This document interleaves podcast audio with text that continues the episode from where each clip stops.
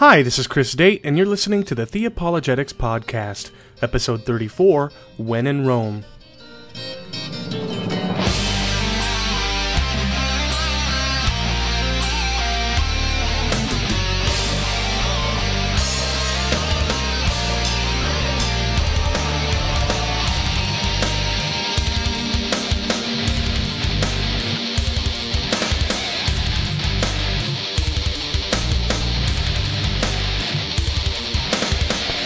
Before we get into today's interview with Dr. James White from Alpha and Omega Ministries, I just want to thank you all again who've been praying for me as I lose weight in preparation for my next powerlifting competition in June. I mentioned last week that I was having a frustrating week. Well, this week went much better, particularly after adjusting my diet, having recently watched Fathead, a conservative response to Morgan Spurlock's Supersize Me. Now, I enjoyed Supersize Me, but I must say that Fathead presents some pretty compelling evidence demonstrating well, you check the movie out for yourself and you'll see. Suffice it to say that that the adjustments that I've made as a result have been working for me so far.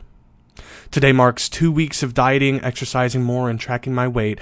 And at 287 this morning, I've lost 13.2 pounds in those two weeks, putting me well ahead of where I need to be to have gotten down to 242 by June 25th. Please do continue to uh, keep me in your prayers, though. If you want to follow my journey more closely, you could check out my powerlifting blog at chrisdatepower.blogspot.com. And if you have any suggestions or if you want my advice when it comes to either weight loss or weightlifting or whatever, feel free to contact me at theopologetics at hotmail.com. Another thing I want to mention is that I've got something very interesting lined up for an upcoming episode of the Theopologetics podcast. As will probably be mentioned in the course of today's interview, my guest today has participated in numerous public moderated debates. It may, in fact, be what he's best known for. I bring that up because my friend Michael Burgos, who appeared in episode 11 to discuss Oneness Pentecostals, has been challenged to a debate by a Oneness Pentecostal, and because Michael and I think it'll benefit you, my listeners, I've agreed to moderate the debate and host it on my podcast. Still tentative, the plan is that Mike will be affirming the statement, the Son personally pre existed the incarnation with the Father, and his opponent will be against it. I'm announcing this not only to pique your interest, but also because I'm inviting you to participate, at least in a sense. The debate's going to include a cross examination period, which, of course, every good debate should have. And one of the things I suggested was kind of like an audience Q&A period in live debates. After cross examination, I might ask Mike and his opponent a question or two each, questions that maybe they didn't ask each other or which weren't indirectly answered already. You know, I, I don't want to be biased. I want to hit Mike with one or two of the most difficult questions a Trinitarian who affirms the preexistence of Christ might face. And likewise, I want to hit his opponent with one or two of the most difficult questions a modalist who denies the preexistence of the Son with the Father might face. If you think you've got such a question for either Mike or for his opponent, email me at theopologetics at hotmail.com and maybe your question will feature in the debate. Lord willing, the debate is being planned for early to mid April, so be looking forward to that episode. It really should be a fascinating one. All right, well, I suppose that's enough of a mono- uh, monologue no doubt you, you're tuning into this episode to hear the interview with Dr. White. so let me get today's promo out of the way.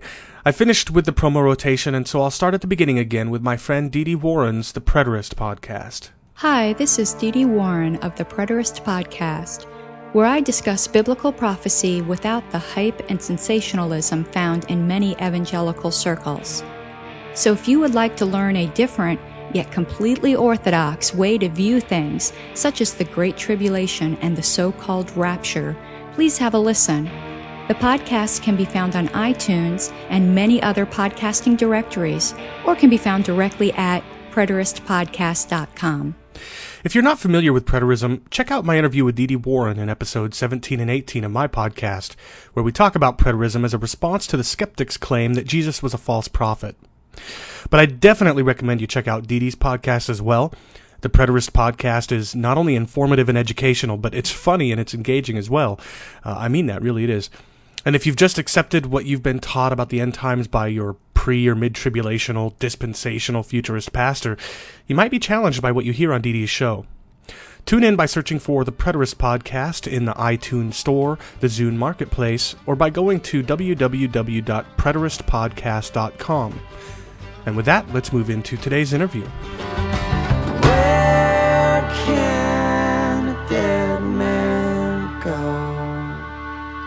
Question with an answer, only dead men know. But I'm gonna bet they never really feel at home if they spent a lifetime learning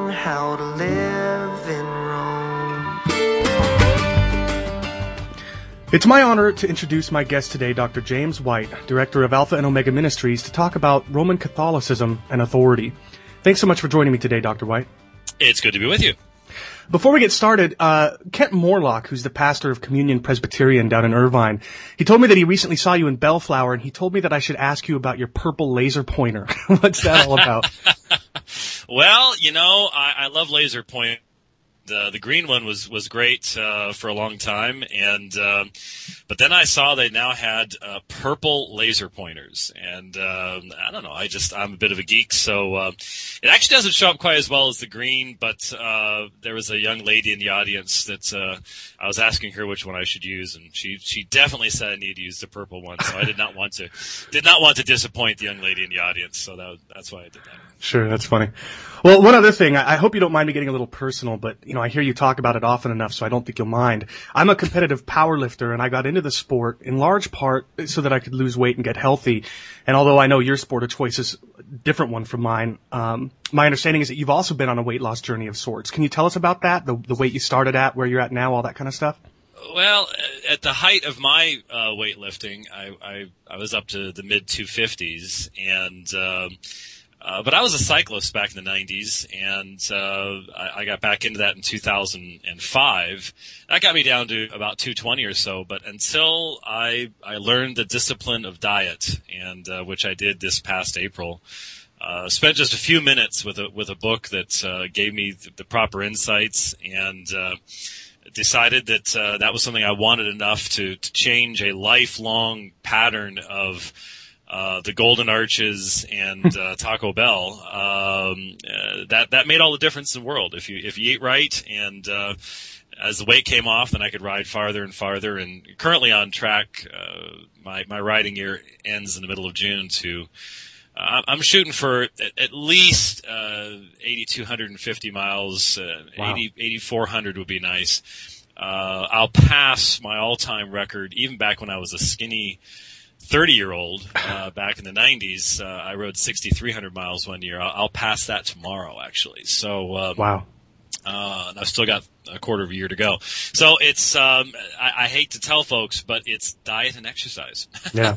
That's what they've been telling us for a long, long time. And, uh, you have to find out what works for you. But, uh, I've settled in in the, in the upper 170s, which is a little heavy for a cyclist, but I like being able to get my carry-on bags into, uh, into the overhead without asking the little old lady in front of me to help. Uh, sure. So I've, I've tried to, I've tried to keep, uh, a little, little mass upstairs with the protein and stuff. I'm I'm sure you're you're familiar with all the yummy proteins that are out there now. And once you get to my age, it looks from your uh, picture that you're probably considerably younger than I am. But once, once you get to my age, you start losing uh, muscle mass just naturally. So you really mm. have to work to try to maintain that. It's uh, the Lord gives us many ways of reminding us that we are uh, uh, not uh, eternal creatures in this fleshly body, and it's it, it's a good battle, but it's a battle you're going to lose one way or the other, and uh, uh, that's that's what I do. yeah, no, you're definitely right. I'm, I'm curious, what's the book that you mentioned? Uh, it's not. It's not even in print anymore. I had to get it. Uh, my my dentist suggested it to me. I had to get it used off of Amazon. It's called Optimum Sports Nutrition, and it was. I, I honestly spent between ten and fifteen minutes with that book but what I read was the diet section, and what he said made sense. And ever since then, uh, everything I've read has verified uh, what I had read there. And so I'm I'm now a whole grain uh, nut. I mean, uh, everything I do is is whole wheat, whole grains. Um, and I've discovered that a lot of that veggie stuff, you know, like veggie bacon and stuff like that, is actually really good. Yeah, it is. Uh, I just, I just always thought it would be terrible, horrible, and I just didn't even you know, I was always mocking people for eating cardboard and all that stuff. I had never tried it. And, uh, it, it's actually a whole lot easier to, uh, to do that than to, uh, survive the results of eating that big quarter pounder with cheese. and, uh, I just got back from California. In California, they have to, in the menus, in all the, in all the, uh, restaurants, they have to put the number of calories. They're doing that here now that, too. Oh, I was shocked. I went to IHOP a couple mornings ago and about fainted. Yeah, it's ridiculous. I had no earthly idea uh, that you could take in 2,000 calories at one sitting, but guess what? You can very and, easily. Uh, it's it's amazing. Oh yeah, mm-hmm. yeah, that's true. Well, that's that's really good. Uh, we, have got a lot of material to cover in a limited amount of time um, to cover it, as you're going to be hosting the dividing line here pretty soon. So I'm going to skip some of the introductory questions I might normally ask my guests. But for those listeners who because they're living under a rock or whatever might not be familiar with you and your ministry. Can you tell us about what you and, and, Alpha and Omega Ministries do, all the various ways in which you engage in, in this ministry? Well, you know, uh, you, you, don't have to actually just be living under a rock. Um, uh, we're, we're, a small ministry. We, have been around since uh, 1983, so we've been around quite some time now, coming up on 28 years. Uh, but still, we're, we're very small, and, and new new folks discover us all the time. Uh, Christian apologetics is a wide field. Uh, we, we initially started with a focus upon Mormonism and Jehovah's Witnesses. That has expanded over the years, and in fact, you can sort of chart the the ebb and flow of topics. Uh, it didn't take long. Um, in fact, my first public debate was in August of 1990 with Gerry Matatics of Catholic Answers, and so mm. the Roman Catholic topic became uh, very important for quite some time. And starting in 2006. Um, we really started focusing upon Islam as I as I began my studies of that very very large field, and and I, I don't know that I will ever uh, finish uh, that. Uh, entire project uh, because it, it's a huge thing to try to learn an hmm. entire religion other than your own. But yeah. uh, that's what my focus is upon right now. That doesn't mean that we're not also still focused upon other things. I've, I, I did a number of debates on Roman Catholicism this past year, uh, debates on atheism and things like that as well. So they, they are related to one another. But my primary focus right now is in the Quran. Um, and related issues to the the uh, Christian Islamic uh, debate. Sure. Well, and of course you've got dealings with KJV onlyists and stuff like that too, but, uh, but you're definitely no slouch when it comes to ca- uh, Catholicism. Um, now some of my listeners might not be very familiar with Catholicism, so uh, beyond the specific issue we're going to look at today, this issue of authority, could you briefly summarize for my listeners some of its other teachings, which you and I would say most conflict with biblical Christianity? And, and, and the other question I have for you is, do they really matter? I mean, are we dealing with just another denomination or something which kind of as an institution presents what is fundamentally a different gospel? Right.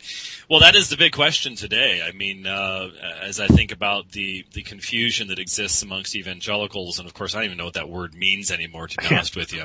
I'm starting to wonder just how relevant it is any longer. Um, if, if Rob Bell's an evangelical and, uh, uh, if non-Trinitarians are evangelicals, uh, I'm not sure if the term really has a whole lot of, whole lot of meaning. But, Universalists said that too. Uh, yeah, yeah, exactly. So, uh, but uh, in in general, the the, the issue that uh, that we face is whether there is an identifiable means of identifying true Christianity or not. And for many people uh, today, there really isn't. And that's why you see the ecumenical progress that has been made amongst evangelicals and and why your average person in the pew is is either ignorantly bigoted against Roman Catholicism and will say, "Oh yes, it's a false religion," out of ignorance, and and that's not a, a, a proper basis for coming to that conclusion. Hmm. Um, or they now view it as just a denominational difference, and you know we're all just sort of on the same page, and these issues of the gospel and stuff like that don't really matter. And even more troubling than that is the viewpoint you find amongst many leaders within evangelicalism. Uh, I call it the uh, the mere Christianity movement, where they've boiled the faith down to just such a the least common denominator perspective hmm. that the gospel is no longer considered to be definitional of the Christian faith, hmm. and that therefore they can say, "Oh yeah, we disagree on justification, but." we're united in believing that Jesus Christ died and, and rose again the third day. Don't ask us what that means. and, and, don't ask us what the application of that is, but we all agree on these things, and so we're all one, and we can uh, join together in political movements and things like that. Um, that's another major troubling area. But but obviously, the, the primary issue with Roman Catholicism, on a on a formal basis, uh, is uh, what we're going to be talking about, and that is the issue of authority. Uh, that's what gives rise to all the other differences. But uh, when you when you look at the, the fundamental nature of Roman Catholicism, it is a religious system focused upon one city and specifically upon one man in that city and his alleged authority from God in the form of the papacy. And over the years, the impact on the gospel uh, has been that you, you have a system that presents uh, an unfinished work of Christ that perfects no one in the concept of uh, uh, the Eucharistic sacrifice of Christ, transubstantiation, the Mass, etc., etc. Um, you you have a sacramental system with with celibate priests with the authority to forgive sins and to change the very elements of uh, the supper into the body, soul, blood, and divinity of Jesus Christ, hence rendering him uh, upon the altar over and over again. Uh, yeah. Allegedly, representations of the one sacrifice of Christ, but um, uh, since it never perfects anyone, it can't be the same sacrifice as that of Calvary. So you you have sacramental confession, you have baptismal regeneration, you have the concept of purgatory, the purging of sins, satispassio. There's just so many things, but in every single debate uh, that I've ever done on those subjects, it all ends up devolving back to uh, the issue of authority, because fundamentally, Rome denies the authority of Scripture its fundamental and supreme authority because of the fact that she well knows that her theology, especially the theology that has been dogmatized over the past 200 years, and that would specifically refer to such things as the Immaculate Conception of Mary in 1854, uh, the, the, Vatican Council and the infallibility of the Pope, uh, the 1950 definition on the bodily assumption of Mary. Uh, these are clearly items that are not only utterly absent from Scripture, but they're utterly absent from anything that can even uh, remotely be called historical tradition as hmm. well. And so you, you put all of that together, and you have to attack uh, the the validity of Scripture in that sense, in in the sense of it being sufficient right. uh, to explain to us what God would have us to believe. Because Rome says, no, you need to believe these things, and you cannot do that from Scripture. So they have to attack Scripture in that way. Yeah, yeah, and I find that this is actually the case with most, uh, um, you know, other gospels. You know, um, they. I, I've often said that that the most problematic thing that I think that we can believe is that our authority is is somebody other than Scripture because it's like blindfolding yourself and getting onto a bus you don't know where it's going and just accepting where you're being driven. So you end up, if you're a Mormon, accepting that the the prophet you know tells you that you can become a god, or in the case of the Jehovah's Witnesses, believing that you know there are two classes, uh, one that's going to live forever in heaven and the other on earth. I mean, this issue of authority seems to me to be really fundamental and, and most important, at least when it comes to apologetics. Would you agree? Oh, most definitely. I mean, uh, every every false religion, uh, any sub biblical Christian sect, any false religion, any cult, and, and, there's ways of differentiating between all of those. Um, they have to find some mechanism of usurping the supreme authority of Scripture. That may be through other scriptures, Book of Mormon, Doctrine and Covenants, Book Great Price, um, authoritative interpretational bodies, whether that be the governing body of Jehovah's Witnesses, um, a charismatic leader, uh, the teaching magisterium of the Roman Catholic Church, uh, whatever, whatever it might be.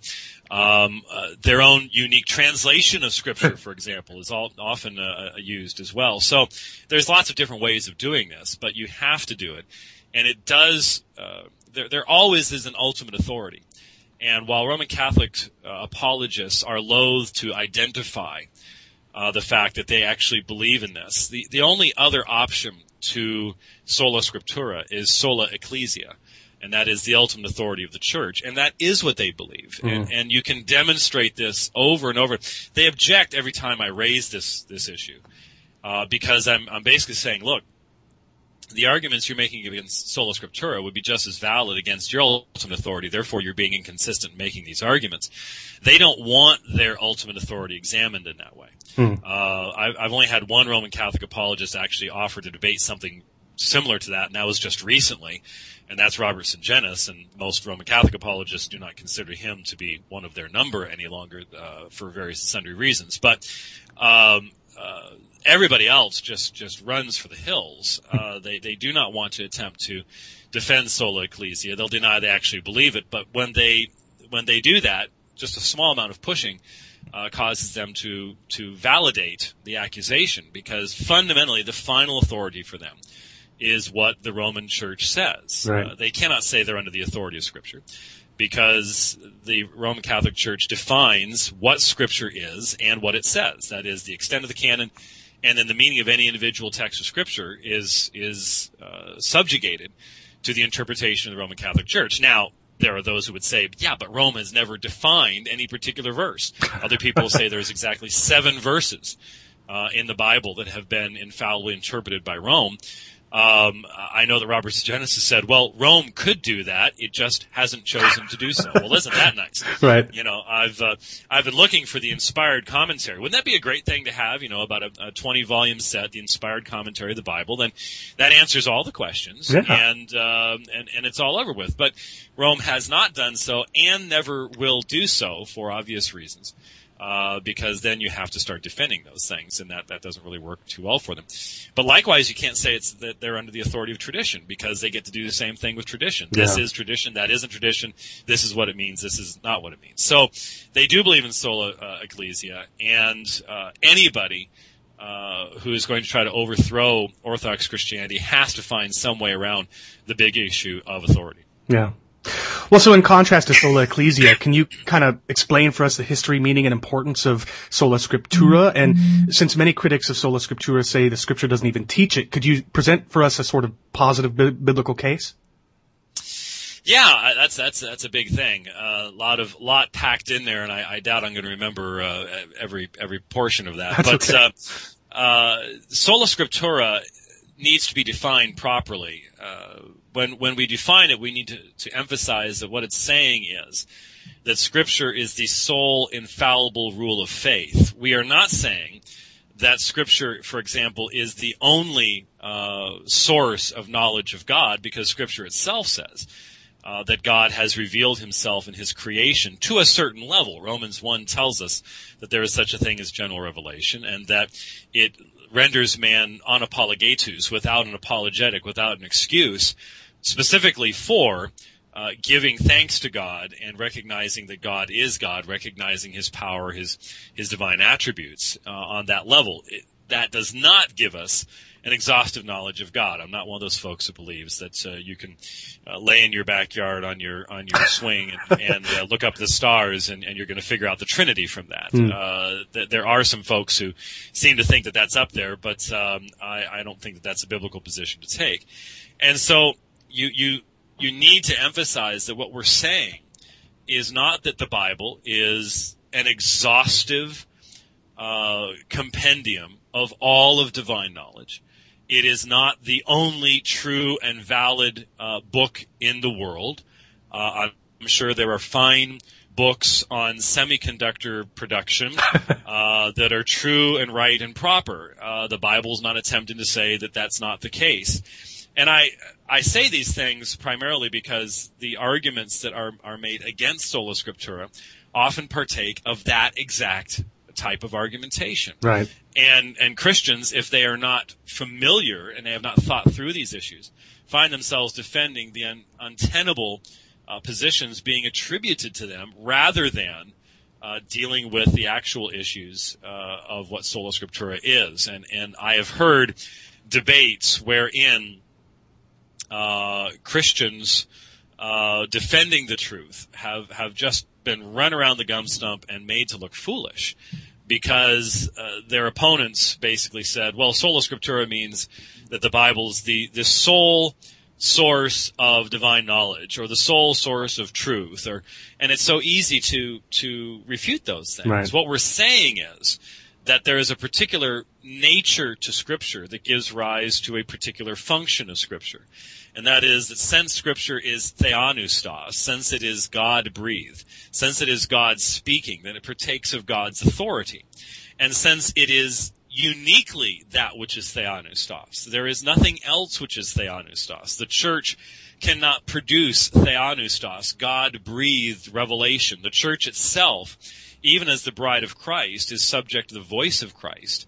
And while we possess divine authority in the proclamation of the gospel, it is something that comes to us only through our faithfulness to God's revelation and the proclamation of that revelation. Hmm. And so there is something fundamentally different about divine revelation in Scripture than you will find in anything else, including the traditions of the church. Now, Roman Catholic apologists are very quick to point out that we all have our traditions, and of course they're correct. Hmm. Um, there are many evangelicals who very foolishly uh, say, "Well, I don't have any traditions. I, I, will never, I will never forget uh, the the radio interview I did with Dave Hunt back in 2001 after his book came out, What Love Is This?" And I I he he he said something about John chapter six, and I said, Dave, that's your tradition speaking. That wasn't exegesis. And his response to me was, James, I have no traditions.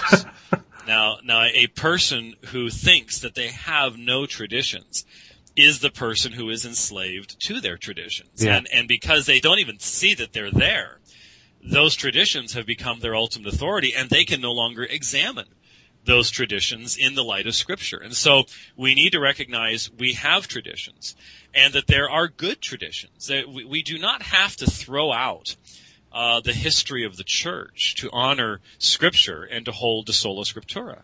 Uh, the reformers didn't do that. We don't have to do that. We all stand on the backs of giants. Mm-hmm. Every one of us has learned much from those who come before us.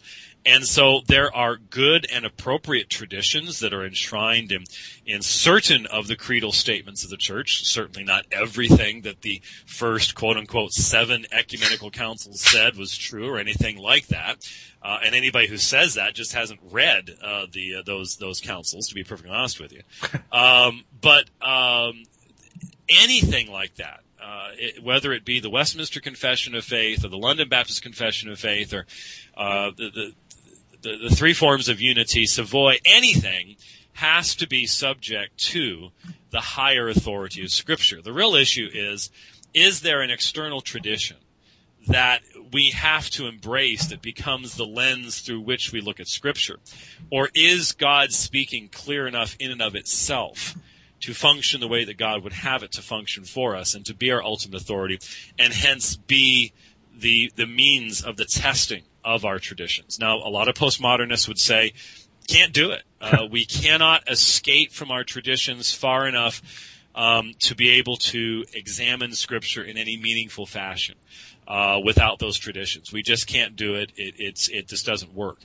Um, I believe that at very at the very minimum, we can affirm that the Holy Spirit of God is more than capable of communicating to us within our context that which God would have us to know uh, in the scriptures, and uh, it, it, therefore, unless you're going to dismiss the role of the Holy Spirit hmm. in His continuing work in the church, uh, I just don't think you can embrace the kind of skepticism that is rampant amongst many um, neo-evangelicals and, well, even again, what does that word mean anymore? uh, many people teaching in seminary today that would uh, that are standing in front, even even in conservative seminaries, they're yeah. standing in front of their classes and saying, "Look, we just cannot escape uh, the role of our traditions, um, this whole sola scriptura stuff." And that almost always leads e- eventually to someone saying, "Well, look, if we need tradition, we might as well go to the folks who have the oldest tradition," and therefore you see the people moving into either uh, Roman Catholicism uh, or Eastern Orthodoxy. Right. And uh, succumbing to the smells and bells temptation.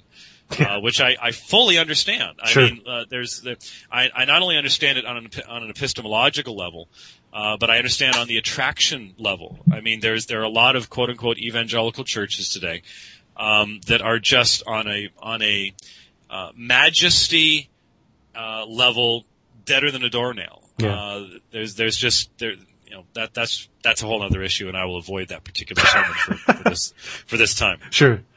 Yeah, well, so no, that's that's good, and, and I definitely agree. Beyond Second Timothy three sixteen, though, which says that all Scripture is theopneustos, are there any other biblical passages you would point to in support of sola scriptura? Of course, I'm thinking of the Bereans. I mean, would would you point to that as evidence? Well, yeah, I mean, in the sense that the, the Bereans are described as being more noble minded than those in Thessalonica, that they are being commended for what they did, and what they did was they recognized that God had spoken. Uh, they recognized the truthfulness of the apostles in their statement that what they are teaching and the proclamation of the gospel was consistent with what had come before. Uh, but I think it is the, the, foundation of sola scriptura is found in a recognition of the nature of Scripture. Yeah. And so we look at what Paul says. We look at what Theopneustos says. I think Warfield's work on Theopneustos remains extremely important on that level. We we need to. Uh, uh, we have that available on our websites, available online and, and stuff. I would I would highly recommend to anyone that they read Warfield's article on the meaning of Theopneustos, its history, it really has not been uh, excelled uh, since it was written long ago. And we need to recognize that that is a, a not just an idiosyncratic statement found in one place uh, in a book that uh, people like Bart Ehrman says wasn't written by Paul anyways, uh, but is is in fact fundamental to the entire Pauline corpus and to the entirety of the New Testament because sure. he is functioning on the very same level there uh, that Jesus is functioning on in Matthew chapter 22 when he says to the Sadducees, have you not read what was spoken to you by God saying, and then he quotes from the Pentateuch. Now, normally when you hear someone say, have you not read, you expect the next line to be what was written to you. But it doesn't say what was written to you, it is what was spoken to you. Mm. Now, this was written uh, over a millennium earlier. And so the, the conjugation of the terminology there in Matthew chapter 22, I think is extremely important, where you have Jesus giving in passing, not even, I mean, that's not the focus of his, of his response, but it is just, it is in passing a recognition of the fact that scripture is God speaking. And that, of course, is reflected by, by Peter as well, when he says that, that men, and there is a textual variant here, and it's an important textual variant, because the King James says, holy men spoke from God. That, I don't think that's correct. Um, the, the holiness of the men who spoke isn't the point. Men spoke from God as they were carried along by the Holy Spirit. Mm. It is that process of the carrying along of the Holy Spirit and the fact that what they're speaking is from God. Uh, it is not the, the individual holiness of an individual because, I mean, there's lots of folks who speak in scripture that, uh, A, we may not even know anything about their personal holiness in the first place, or B, there are people that said a lot of things in scripture that were anything but holy for that matter. Mm. Um, and so we, we need to be, I think, aware of that. But all three of those texts uh, take us back to the exact same uh, concept of the nature of scripture as being God speaking.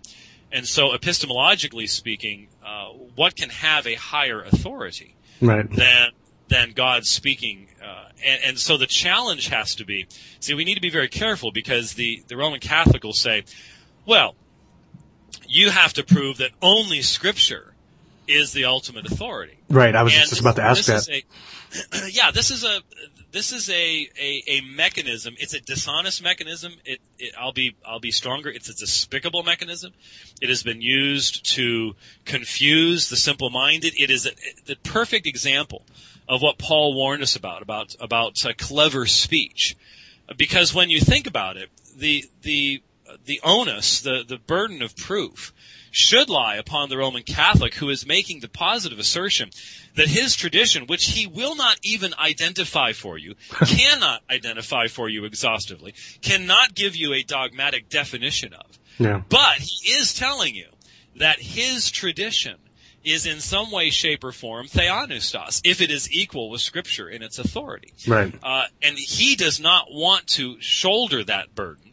And so uh, I think there was some meeting in the offices of Catholic Answers back in the uh, mid 1980s uh, where they came up with this uh, this mechanism, this uh, this line of look, let's let's try to get these people to prove that there's no other uh, infallible rule of faith. And when they can't do it, then we'll just simply smuggle ours in without ever having to prove anything at all. And they've been doing it ever since then. Right. And I don't care how many debates you hear Karl Keating or Patrick Madrid or Gerry Matatics or Jimmy Akin or Tim Staples or any blah blah blah blah blah. Just and the the myriad of people that have come after them that are just parroting their particular lines. Um, they they're always doing the exact same thing, and uh, we need to recognize that and challenge that. And uh, that's certainly one of the reasons why. For some reason, we can't seem to arrange debates uh, with any of those guys anymore at all. yeah, no, definitely. Okay, well, so with that biblical case for sola scriptura in mind, th- th- this idea that the Bible consistently talks about itself as being God breathed and doesn't say that about any any other person or, or tradition. With that in mind, I want to challenge you with uh, some of the arguments that I've seen Catholics make in defense of their view of authority and in attacking ours. And what I'm going to do is begin with the argument from early church history. So many Catholics will point to the writings of the church fathers as evidence that their view of tradition and authority followed immediately after the New Testament, whereas sola scriptura doesn't arise until 1500 years or more later. Now, I'll admit that this is something that has even troubled me sometimes when I read some of their writings. And, and I guess my question for you is, um, what do you make of this of, of, the, of the of the church fathers who sometimes spoke as though apostolic tradition was equal in authority alongside the scriptures, going so far as in, in some cases to even say that the Bible isn't capable of being understood outside of this tradition. I mean, what do you make of that? Well, uh, first of all, you have to define what apostolic tradition is, and it's amazing uh, how often uh, Catholic apologists get away with uh, citing uh, early church writers in that way without ever dealing with their own definition of what apostolic tradition is. Athanasius, for example, uses that exact phraseology in regards to apostolic tradition, and every single time he does so, if you examine the context, the tradition he's talking about is sub-biblical. It is derived from Scripture. It is not some extra biblical thing that you enforce upon Scripture. It is, in fact, a summary, just as Irenaeus said that it was a summary of the central teachings of the Christian faith. For example, that there's only one true God. Well, hey, you know, that's uh, that's totally unclear in Scripture. I, I never would have found that in uh, in anywhere in Scripture, even though it's repeated over and over and over and over again. The the initial arguments, for example, Irenaeus with the Gnostics, what they're arguing against is people who are actually using Roman Catholic forms of argumentation. The Gnostics were saying they had a secret tradition uh, that was necessary for you to know uh, for you to have a proper understanding of what Scripture is. And you had to go through their initiatory rites and so on and so forth to get this secret tradition. And Irenaeus, Tertullian, and others argue no, uh, there is a Christian tradition, but it is known by everyone. Tertullian, for example, uh, points to uh, 2 Timothy 2 2 and the fact that uh, when Paul writes to Timothy, he says, Pass on those things which you heard from me in public, openly, to men who are capable of teaching. And by that says anyone who says you have some secret, unknown, unpublished, unidentifiable tradition, these are false teachers. That's exactly what Rome says. Yeah. I mean, think about it. Um, nobody in the early church was functioning on the epistemological and authoritative uh, position that Rome holds today. Nobody. There was no one at the Council of Nicaea that believed epistemologically what a modern faithful Roman Catholic believes uh, about the authority of the Pope, about purgatory, about Mary. I mean, the list is very, very long. Not a single bishop at the Council of Nicaea believed what you would have to dogmatically, dogmatically believe to be a faithful Roman Catholic today. So no one can tell me that the early church functioned on the foundation of a papacy and an infallible leader in Rome and so on and so forth. And that's why Newman had to develop the development hypothesis is he knew that that was the case as well.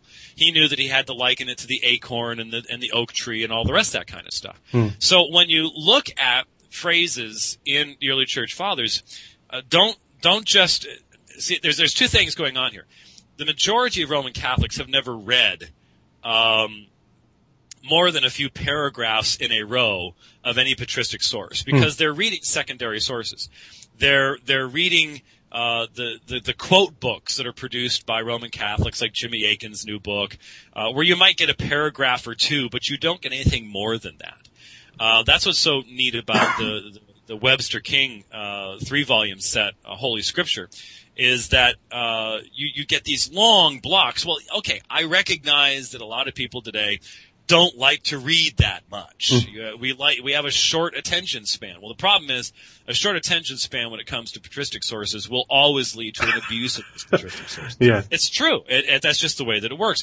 That's how they've gotten away with what they've gotten away with. Um, and so when you actually look at how uh, at what they were arguing, you can make a very strong case, uh, even though they were not arguing against uh, the modern Roman Catholic system that we have today, and we, we need to be careful not to try to cram them into um, some kind of an argument that, that they were not actually dealing with. You can make a very strong case for the highest view of Scripture on their part. And this concept of apostolic tradition needs to be weighed in light of the context in which it is found, the arguments in which they were engaged, um, and how they themselves came to the conclusions they came to. And and that's why I again strongly recommend that people look at the much fuller works of someone like Webster and King. Uh, I, I, love seeing uh, David King's in my chat channel all the time, and and every few days he'll say, "James, look at this." And all of a sudden, uh, like just yesterday, while I was sitting right where I'm sitting right now, I'm in the Dividing Line Studios. Uh, I said, James, you need to see this. And up across my screen th- uh, comes a, a whole uh, three or four paragraphs of Greek. And so I have to scroll back and have to, I don't read Greek nearly as fast as I do English. and so I, I, uh, you know, uh, go through it. And, uh, that's what, that's what David does is he sits around and he reads, uh, early church fathers, and then he tracks down their, their works in Migne and, and gets the original languages. And I'm certainly hoping someday he's going to put out maybe a fourth volume to that series with all the uh, uh, addendum of material. But the fact is, you uh, if you dig in, you will not find these individuals teaching what modern Rome teaches about uh, the subject of authority. You will see the acorns of development as various writers. For example, I've used this example many times. Uh, when Augustine uh, gives in to the uh, the pressures placed upon him uh, for the state uh, to begin to suppress the Donatists. That's the beginning of what you're eventually going to see uh, in the, the, the the sacral state and the use of the sword and the suppression of heresies in the in the medieval period. Hmm. The, the the beginnings are found there in a departure from biblical truth, but certainly he never dreamed of the applications that would be made of just a few statements that he made uh, in regards to the parable about compelling them to come in, uh, resulting in the Inquisition or things like that. Never, never even crossed his mind. Yeah. And in the same way, uh, some of the writers in the early church used arguments that I certainly would never use today. And that their opponents probably threw right back in their face. Actually, at the time, we don't necessarily have what their opponents' responses were, but um, people people sometimes develop arguments that aren't aren't the best arguments to continue using over time. Uh, but the reality is the idea of a secret tradition uh, that uh, goes back to the apostles that we can draw upon uh, to define such things as papal infallibility, purgatory, uh, indulgences, all the Marian dogmas. When you can find, for example, seven uh, popes teaching contrary to dogma developed uh, a thousand years later. All of that argumentation just falls flat for the fraud that it is. Yeah. And yet that's how Rome gets past having to do serious historical defense of its position because it can't do serious historical defense of its position. The early church did not believe what a faithful Roman Catholic has to believe dogmatically on so many different issues. Sure. Are, are there any specific works that you could recommend for us um, that deal with the church fathers and sola scriptura or Catholicism? Well, yeah, uh, uh, like I mentioned, the three volume set, uh, Holy Scripture, uh, the, the, Pillar and Ground of Our Faith by Bill Webster and David King is, is the first and foremost one that I would uh, point people to. It's up to date. Uh, it will direct you to the classic works that have been done in the past, such as William Whitaker's Disputations of Holy Scripture, Goode, G-O-O-D-E, his three volume set. Um, there's the 19, well, no, no, 1880s. It was republished by Baker in 1950. The Infallibility of the Church by George Salmon, S-A-L-M-O-M. Uh, all of these are uh, tremendous works. Uh, we have the Whitaker volume available. I wish Salmon would come back and print. You can still sometimes track it down here, there, and everywhere. Um, and uh, all of these uh, works uh, go very much in depth and are very, very useful. Great insights. I, I try to uh, review George Salmon's work every little while because every little bit because it's it really is useful in in uh, such clear thinking and the demonstration of of the bankruptcy of of the Roman position and the inconsistency of the argumentation. But that's why they get away with it. Is you know before before we started debating Catholic answers, they were running around primarily debating uh, Calvary Chapel pastors, and with all due respect to the non-denominational denomination, uh, the vast majority of Calvary Chapel pastors have absolutely no knowledge of church history at all. And when we first started doing debates with uh, with Catholic Answers, there was just this hue and cry that we would dare to cite the early church. Um, but the reality is, um, the early church is on our side, not theirs. Mm. Their quote books don't don't show that. But the reality is that uh, their own there's there's a there's a chasm. You need to remember there is a chasm between Roman Catholic uh, historical scholarship and Roman Catholic apologetics. Uh, the vast majority of Roman Catholic scholarship today is quite liberal. And the reason for that is they recognize that the teachings of the Roman Catholic Church, uh, especially in regards to the papacy, Mary, all the, the priesthood, all this stuff, is a development over time. That it's not the primitive teachings of, of the New Testament and things like that. They recognize that, but the, the Roman Catholic apologists can't take that perspective. sure. And so they have to come up with a different way of defending their position. And, and you'll always hear uh, Catholic apologists saying, well, those are just the liberals and so on. Well, yeah, you know, we've got our liberals too. Thankfully, when I look at our liberals, I can say that's not even Christianity. They're stuck with it because their pope won't get rid of them Yeah. and keeps putting those liberals on the papal biblical commission. Uh, I mean, j- just a good example of this in regards to Sola Scriptura was a debate that took place in 1993 in Denver, Colorado. Karl Keating and Patrick Madrid uh, debated two fundamentalist Baptists at a Baptist church, and uh, it, it was an absolute uh, disaster. It was a, a just just a, a, a tromping. Uh, the, these these two fundamentalist Baptists should never have, have put themselves out there. It almost split the church. It was it was horrible. But one of their arguments they used during that debate, which they've used many times before, um, which again I think came out of that secret meeting sometime in the 1980s in the Catholic headquarters, um, was how do you know Matthew wrote Matthew? And Right. these two poor fundamentalist Baptists are going, well, because it says here in my King James Bible, the Gospel according to Matthew. You know, it's like ah, and uh, which of course is not a part of the earliest, uh, you know, text. That that's a that's an editorial thing, and and so they just got you know massacred on that. Well, the reality is that the Papal Biblical Commission has made it very very clear that they don't know who wrote Matthew either. Uh, the, the whole idea of Matthean uh, authorship is not something that is that is uh, a part of Roman Catholic dogma. Hmm. And I think a lot of people are going to be very interested in this new book that just came out by uh, Cardinal Ratzinger, uh, Pope Benedict, um, because he takes some very liberal views. I mean, if you dig into his his uh, his writings, he takes extremely liberal views concerning the authorship of the scriptures and things like that. So they get away with it because they were debating people who can't hold them to the fire, and now they know there are people who can hold their feet to the fire. Well, of course, they avoid debating us like the plague. Right. Uh, I, I mean, have you noticed Catholic Answers doesn't do much in the way of debates anymore? Hmm. Uh, they, who are they debating?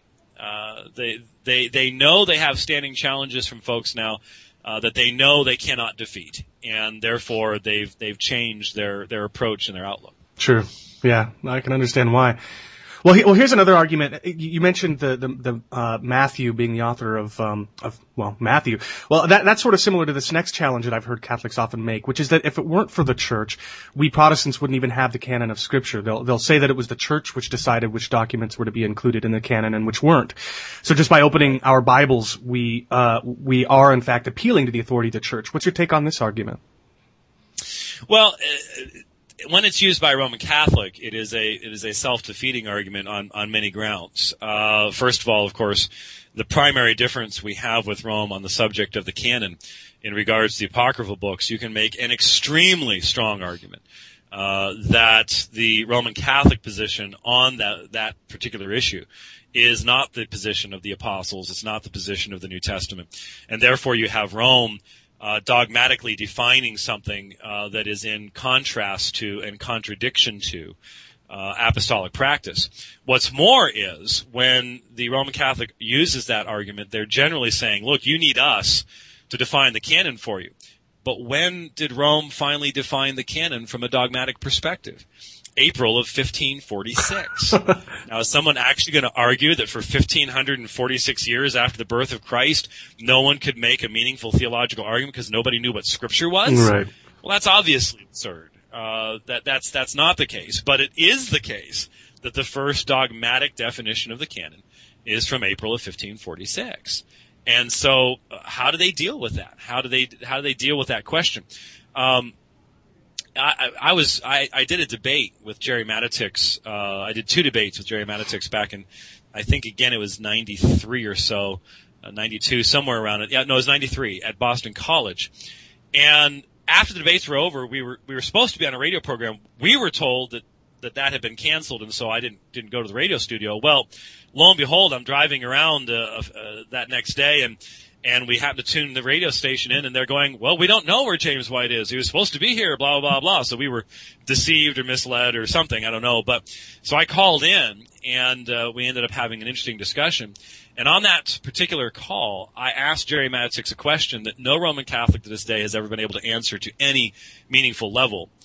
And that is, I had not thought of it. it I, I actually have a picture of my, I'm sitting on the bedside on a phone doing this thing. And uh, right as I came up with this, I, this idea, someone took a picture of me.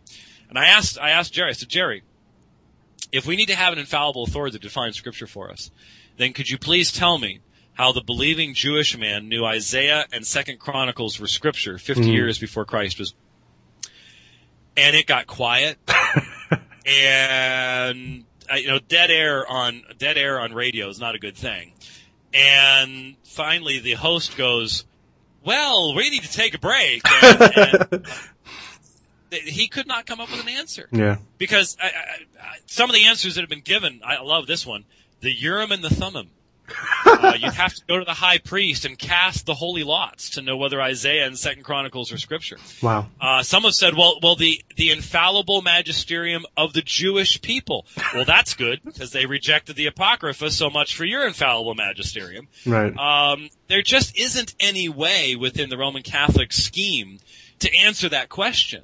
Uh, without self-contradiction or an admission that well they really didn't need this external this external authority.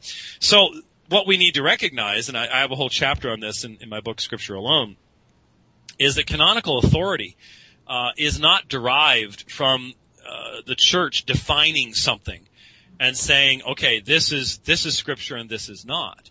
Uh, even when Marcion comes along and starts uh, doing his thing, uh, there, there, the the issue of canon was already in the mind of the church, and they were reacting against uh, someone coming along and and basically cutting the canon up. Hmm. Canon is a function of inspiration. Uh, the reason a canon exists is because God has inspired some books, but not all books. Hmm. If He had inspired no books, there would be no canon. And if He inspired all books, there would be no canon either, because it would be worthless, because all books would be inspired by God. But a canon exists because God has engaged in inspiration. And therefore, as soon as he did so, the canon came into existence. When I wrote my first book, I did not have to, uh, when I finished the last few words of The Fatal Flaw, which is my first book, I did not have to then open a second document in my word processor, and this was so long ago, I don't even know what word processor would have been, but uh, I did was using a word processor. I didn't write it on a Selectric. It was it was a little bit after that time period. But anyway, uh, I did not have to open another document and type the canon of works of James White for the right. canon to come into existence. I knew what it was. Uh, maybe nobody else knew at the time. Um, and I'm the one who has infallible knowledge of, of the canon of my works. I mean, we wonder about some folks whether they wrote it or not. Uh, you know, plagiarism is always an issue out there, but I have infallible knowledge of the canon of my writings because I know what I myself have written. And so the infallible canon is a part of God's knowledge. And so the question we need to ask, we need to approach the canon from a theological perspective, not from just a historical one. The question we have to ask is, is there any grounds for us to believe that God would have his church to know what it is he has inspired? And I believe that there is. Uh, I, I, present this in the book in regards to texts of scripture that these things were written of old so that you might know. There's a, there's, a, it, it, I believe that God will put out just as much effort in leading his people to an identification of and a recognition of his word as he did in inspiring it because it has a purpose in the church. But even the early church, I loved how Augustine put it. When Augustine addressed the issue of the canon, and of course, you know, he argued about the canon with Jerome. Uh, and Augustine was wrong uh, because he didn't know Hebrew, and he, he thought that the Hebrew canon included the Greek Septuagint and hence uh, the apocryphal books, and it didn't, and he wasn't aware of that. But the point is that he said that the canon is given to the church by the Holy Spirit. Not that the, not that the church creates it. Not that the church has the authority even to define it. But that it is a gift. It is something that is given to the church by the Holy Spirit. Okay, well let's let's shift gears from the practical and historical arguments against sola scriptura to the ones which we are probably most concerned with as Protestants, the ones which originate from Scripture itself. And what I want to do is look first at 2 Thessalonians 2:15, where Paul tells the Thessalonians to stand firm and hold to the traditions which you were taught, whether by word of mouth or by letter from us. And he says something similar in 1 Corinthians 11:2, praising the Corinthians because they held firmly to the traditions. So it seems it seems that in addition to his letters, which we would call Scripture, the apostle tells his readers to follow also traditions taught by word of mouth. Is, is there anything to this line of reasoning where a Catholic would say that that's an indication that tradition is authoritative alongside Scripture? Well, that certainly is their argument, and uh, it is an argument they repeat over and over again. Uh, in fact, with with great uh, fervor and and effort. Uh, specifically, they will look at 2 Thessalonians 2.15 and say, this is a command. How are you fulfilling this command? Uh, how are you uh, holding to these traditions that were taught by word of mouth? Uh, we can do that because we have the oral tradition, but you cannot. Of course, there's there's uh, too many problems with that to, to, to, get into, but the most obvious one is this. how do they know that any tradition that they are holding was delivered by the Apostle Paul to the Thessalonians? This is a tradition that was delivered to the entirety of the church. This is not some secret thing that had only been given to the bishops. This is written, it says, so then, brothers, this is to the entirety of the church. Stand firm and hold to the traditions that you were taught by us, either by our spoken word or by our letter. So this was something that was known publicly and that is why uh, Rome recognizes that they cannot trace those things that they have based in tradition back to anything that was ever taught by Paul to the Thessalonians or the Romans or the Colossians or anybody else. Well, of course, he didn't go to Colossae, but uh, to any other places where the Apostle Paul went, they cannot uh, trace uh, their modern uh, traditions back to that apostolic period. And so while they might say they are holding to those oral traditions, what they're doing is they're holding to what people hundreds of years, sometimes a thousand years later claimed had been delivered by the apostles, but there is this huge gap in documentation uh, and providing any evidence that these things were actually believed at that particular point in time. But what's more is the meaning of 2 Thessalonians 2.15 does not support this kind of perspective because this is Paul's second letter to the Thessalonians. And so there were two forms in which he had spoken to the church. He had been amongst them and preached to them, and he had written to them. And so what he's talking about here is the gospel. If you look at yeah. the terms stekate and krataita, uh, they are used elsewhere, for example, in the Corinthian correspondence of standing firm in the gospel. And that exactly is what the context is. So, uh, verse 14, to this he called you through our gospel, so that you may obtain the glory of our Lord Jesus Christ. So then, brothers, stand firm and hold fast to the traditions that you were taught by us, either by our spoken word or by our letter. So what they're being told to stand fast in is not some, uh, some myth that develops, uh, a thousand years later, like the bodily assumption of Mary or something like this. Uh, but what they are told to hold fast to is the gospel itself, which had been delivered to them in two forms at that point, in the apostolic preaching in Paul's presence, as well as in the written form of First Thessalonians that had been uh, read in their hearing as well. And so uh, these texts that talk about these traditions, once again, if we just take the time to examine what they are, they will fit perfectly with Jesus' own teaching in Mark and in uh, Matthew chapter 15, Mark 7 and Matthew chapter 15 where uh, coming up against the traditions of the elders, when Jesus is attacked, why don't your disciples follow traditions of the elders? Jesus' response is that they are hypocrites because they are holding to uh, their traditions and voiding the scriptures. Yeah. This was specifically in regards to the Korban rule, uh, which the Jews believed came from Moses. They believed it was a divine tradition, according to the Mishnah. And yet, the reality is uh, that Jesus uh, held, hold that, held them accountable for testing even those traditions that they thought came from God uh, by the higher authority of Scripture itself. And if we want to follow Jesus' example, then that's what we're going to need to do as well. And we have to test Rome's traditions, even those that she claims come from God, in that way. Yeah, definitely. And, and just and just in short, what you're saying is that the traditions which which Paul is telling them to hold firm to, is the gospel, uh, but communicated in two different forms. It's not two separate things. One, the gospel in written form, and another, these separate traditions communicated otherwise.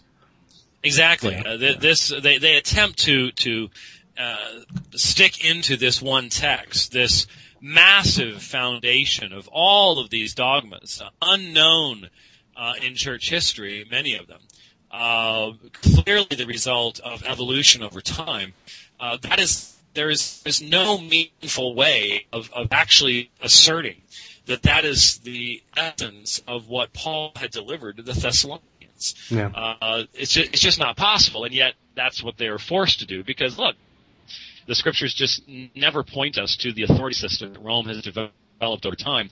Uh, there's so many places when Paul spoke with the with the Ephesian elders in Acts 20, and he warned them about the difficult time coming. Wrote to Timothy and said the same thing. Uh, that there are going to be deceivers that are going to uh, uh, they're going to be coming, and he tells the Ephesian elders, the men are going to rise from your own ranks. So many times, and he said, "Now, don't worry about it, because all you have to do is look to the successor of Peter in Rome. Yeah. Uh, he could have addressed uh, uh, people to that. He never ever does. Uh, because it is a much later development, utterly unknown to the apostles of the Lord Jesus Christ, because it's not an apostolic tradition. It's falsehood. Yeah. Well, okay, so here's another one. Uh, after his resurrection, uh, Jesus was eating the disciples in John 21. And in verses 15 through 17, Jesus repeats to Peter three times, or almost the same thing. He says, tend my lambs, shepherd my sheep, tend my sheep. Now, this was an argument that I had never seen before, but according to one resource I found, the Vatican has said that it was upon Simon alone that Jesus bestowed this jurisdiction of chief pastor over his fold in these words. Do you think that this argument has any merit?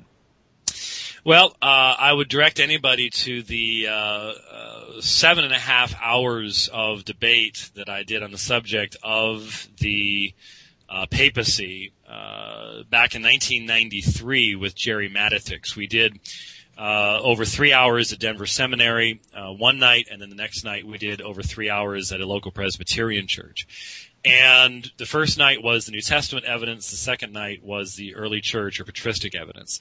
And in the first night, uh, we went over the key text, Matthew chapter 16, John 21, um, the Lucan passages that have been used by various popes uh, over the centuries uh, to establish some kind of Petrine primacy.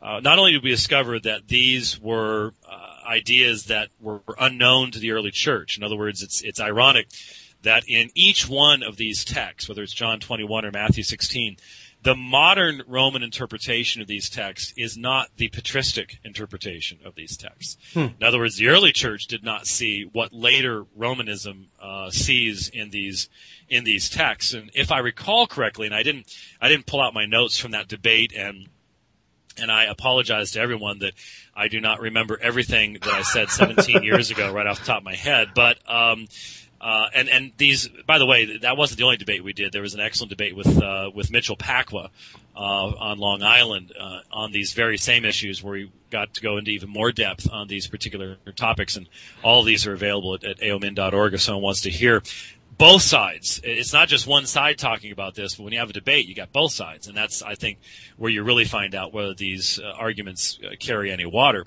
Um, but as I, if I recall correctly, the John 21 text is first used in that way by a pope in in his own self defense, and uh, if I recall correctly, it was at least uh, five or six hundred years down the road uh, before wow. you have that. Um, remember, there was no single bishop in Rome until the me- middle of the second century. The the early uh, form of, of church government in Rome was a multiplicity of elders, just as you have in the New Testament. And so that tells you what the the, the people who were taught by the apostles thought uh, about uh, church government, even there in, in the city of Rome. And so, uh, yeah, Rome Rome has come up with some some amazing eisegesis of uh, uh, even uh, Peter's being reestablished here after his his triple denial of Christ. Uh, Jesus is praying for him, and and the, the text in Luke. It, it, what's amazing is if you actually look at any of these texts in their context, they they all militate against the Roman usage. But that's why you have to deny sola scriptura, say only the church can interpret these things, because even the foundations of Rome's own authority claims uh, collapses when you actually examine the text upon which it is based. Yeah. Yeah, I, I agree. Uh, there are two more that I want to look at though um, the ones that are maybe most infamous. And you mentioned one, uh, Matthew 16, 18. You know, the one that we just talked about, John 21, it's very obvious, at least to me, that they're reading something in there. The original meaning of the text has nothing to do with this kind of primacy. But I could see why Matthew 16, 18 is, is, is a little bit more troubling. Um, Jesus says to Peter, I say to you that you are Peter, and upon this rock I will build my church. And obviously Roman Catholics understand this is teaching that Peter was given here absolute spiritual authority over the church, which he then passed on to his successors. So do you see it this way? Uh, no, I, I, certainly don't. Uh, the, the, subject of Matthew chapter 16 is the identity of Jesus, not of Peter. And as soon as you change it to the identity of Peter, you are completely missing uh, the text and isolating it from its actual meaning. First of all, when Jesus says, "And upon this rock, kai epitaute te Petra," uh, it's not the issue of Petros and Petra that is relevant, uh, despite the fact that uh, uh, Protestants have been saying that for a long time.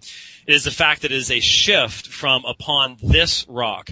It's no longer direct address of Peter. Yeah. Uh, it is it is now referring to something else. And what is this this rock? It is the confession of faith. Even even Augustine said it was this a confession of faith. In fact, the, the majority of the early church never interpreted this text, and in fact, again, it comes out of Rome initially to, to interpret this text in another way. Uh, uh, Cyprian points this out in regards to Stephen uh, and Stephen's application of this to him to himself.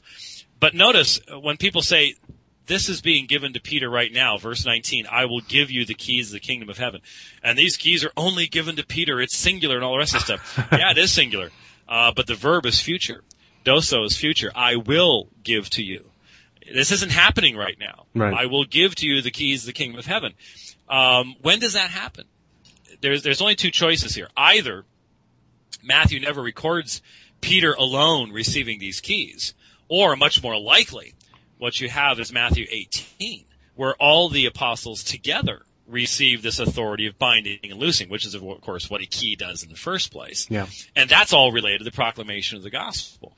So the idea of taking this text taking it away from its identification of Jesus as the Christ, the Son of the living God. Uh, and that that is the confession that binds Christians together, not Peter being that foundation. Um, and then missing the future tense, and then uh, trying to cram all the Petrine primacy into that, and ignoring the fact that even the early church didn't understand it in that way, uh, is again the, the problem that you're dealing with when you're dealing with Roman Catholicism. Yeah, you can you can definitely tell they're desperately trying to find support for their view of the papacy, which has developed over time rather than being found from the beginning. Well, let's and in fact let's let's maybe start wrapping up with this because uh, I'm running out of time here. Sure. But uh, w- what we need to understand is that the the development of the papal system over time that does take place during the medieval period was based especially upon fraudulent documents, hmm. things such as the donation of Constantine and the pseudo Isidorian decretals. When you look at, for example, uh, Thomas Aquinas' defense of the papacy, the vast majority of his patristic citations we know today to have been bogus. They were made up. They don't exist. Hmm. And even Rome to this day now recognizes that, for example, the pseudo Isidorian decretals are exactly that. They are they are apocryphal, they are pseudepigraphal, they are false. They do not represent the view of the early church.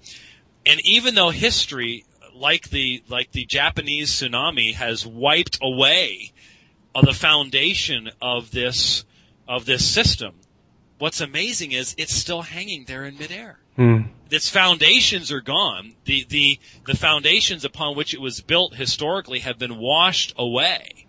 And yet the system is still there. Yeah.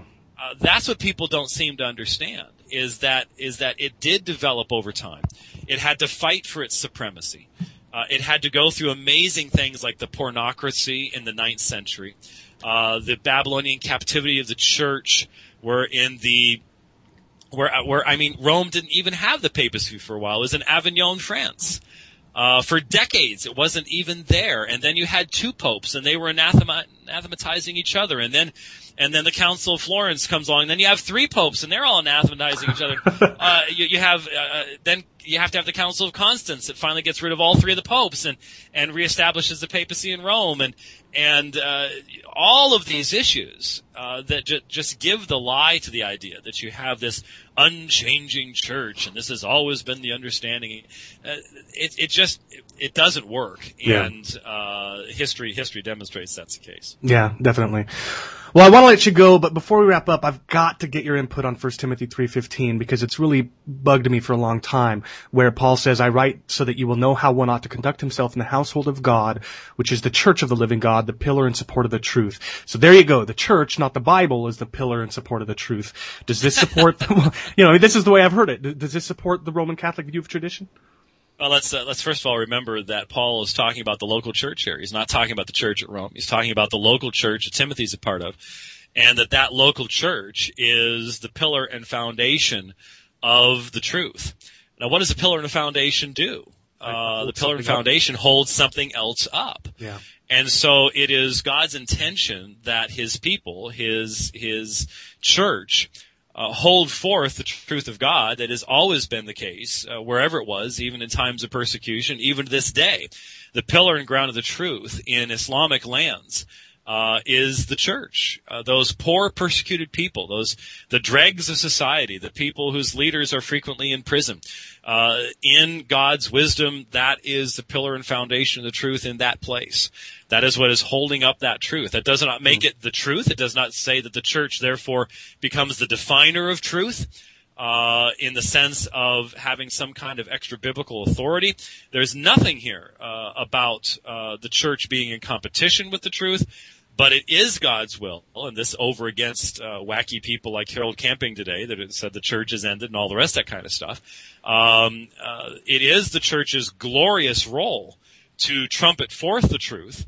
And where does she get that? She gets that from Christ's speech. Where does she identify Christ's speech? Well, of course, that which is theopneustos, that which is the scriptures. And so there is no contradiction of, of Paul saying to Timothy in 1 Timothy 3 that the church is the pillar and foundation of the truth, and then saying to uh, Timothy in 2 Timothy chapter 3 uh, that uh, Timothy, you need to, to remain convinced of what you've come to know uh, from your youth, and that the scriptures are able to make you wise into salvation, and that scriptures are, of course, that the man of God to do everything he needs to do in the church of God is thoroughly equipped for that work by one thing, that which is theopneustos. The church is not theopneustos, but the church has access to that which is theopneustos through the scriptures. Yeah. So he's not telling Timothy that the church is the foundation of truth, but rather that it's that which holds up the truth contained in Scripture. Well, the, the, both terms that are used. Uh, the yeah, the ESV says a pillar and buttress of the truth or foundation of the truth. Uh, the, both terms can be used uh, that way. Um, in, the, the stulos and uh, hedraioma of of the truth is that which holds something else up. Yeah, yeah. Uh, it is it is that which which gives the foundation uh, to these things. And uh, uh, what did Jesus say? He would build his church, and he has done so uh, down through the ages. Not the way that the world would think, and certainly not in the way that Rome has uh, done in building huge monuments to its popes and everything else. But it is the the fact that uh, people continue to confess that Jesus is the Christ and bow the knee to Him, two thousand years later in, in completely different cultures and completely different languages. That is one of the greatest evidences, not only of God's existence, but of the truthfulness of the Christian faith. Okay. Well, before you go, I, you know, I want to listen to the dividing line here in about 15 minutes, but before you go, one of the things I like to do with my guests is give them an opportunity to share a, a, sort of parting message. Um, what would you most like us to see, uh, what would you most like to see us take away from the discussion today? Well, I, I think uh, we need to recognize the, the centrality of the authority of Scripture. Uh, the, the first temptation was, uh, "Verily hath God said," and that temptation uh, ha, has been transformed into a thousand different versions since then. And uh, there are so many different ways in which the New Testament is being attacked today, from from Bart Ehrman and others saying we can't know what it originally said, to uh, the theological attacks that we can't understand it or it's not sufficient. There's just so many. I, I really do believe that a uh, conviction of the trustworthiness and sufficiency of Scripture is a part of the work of the Spirit of God. And if we will but expose ourselves to that word, if we will but uh, memorize it, we will love it the way that the, the psalmist uh, gives us example in Psalm 119. Um, and and spend much more time in exposure to it than we do to the world seeking to conform us to its image and its thought. Uh, we will, um, uh, I think, be be firmly grounded indeed, and will have a firm foundation upon which to stand to uh, resist the temptations of the world and the, uh, the attacks of the world and be uh, people who truly bring honor and glory to God by the proclamation of His message. Yeah, absolutely. All right. Well, where can my listeners go to get connected with Alpha and Omega Ministries and, and to get a hold of the various resources you've got available? Well, www.aomin.org. aomin.org is our website. Um, uh, the the blog there is the primary way that I communicate with uh, with folks, other than through uh, Twitter and on Facebook as well. But uh, the the blog there is very important, and of course, the online store has uh, has the MP4s, MP3s uh, of debates now going back as early as 1990. So we've got um, I've done about 108 of these now, and about 40 of them were with Roman Catholics. So if you want to hear both sides in dialogue and debate we certainly can provide a lot of that information. And what days and times can my listeners go to aomin.org to listen to your webcast? Uh, well, uh, depends on uh, whether you're amongst those folks that change their clocks twice a year or not.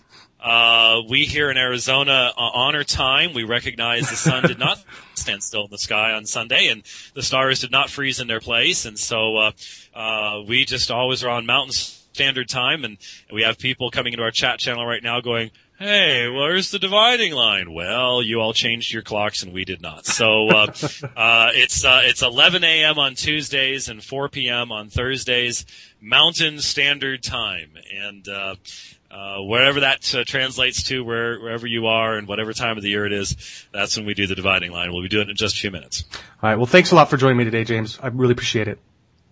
All right. Thank you for having me on. I appreciate it. God bless. God bless. All right, that was Dr. James White, one of the foremost apologists of our time, and I hope you enjoyed and got as much from the interview as I did.